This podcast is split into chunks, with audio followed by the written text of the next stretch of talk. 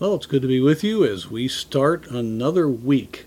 I don't know about you, but I wonder each week, what am I going to hear this week? I thought for sure a year ago we'd be over some of the dramatic news that we were hearing, but it seems like it just continues to pile up one thing upon another.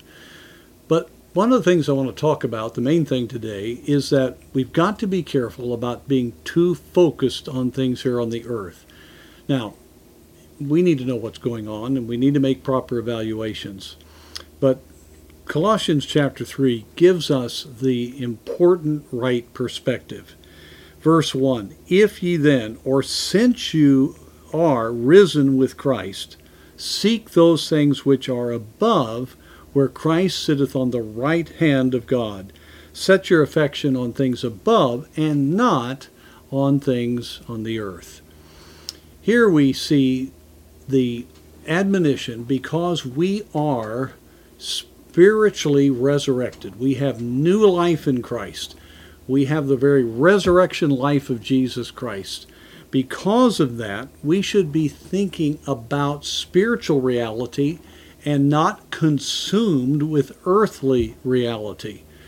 And what I love about verse 1 is we need to seek those things which are above, where Christ sitteth on the right hand of God because of his victory, he ascended in a glorified body, and on the throne at the right hand of the Father is our Savior, a glorified human being, yet all God, the second person of the Trinity.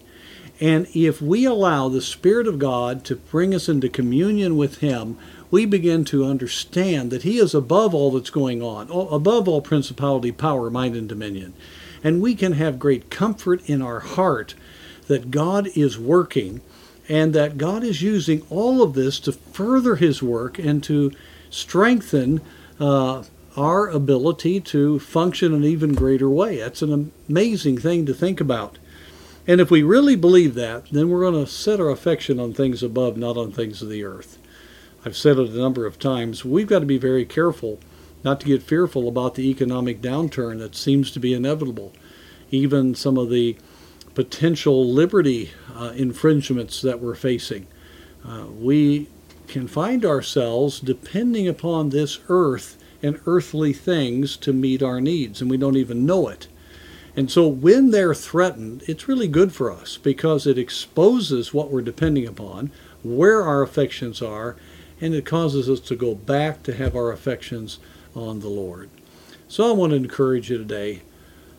Remember, you're risen with Christ. Christ is in in the position of authority and power. He is your mediator. We have all that we need. And so our heart needs to be given to Him. Our affections need to be given to Him. And we just need to decide I'm not going to be troubled about what's going on. If I need to do something about it, I'll do it. It's wonderful to be an American and we can make a difference sometimes, but that's not where my heart's going to be. I'm going to be purposed to fulfill His will and to delight in His presence.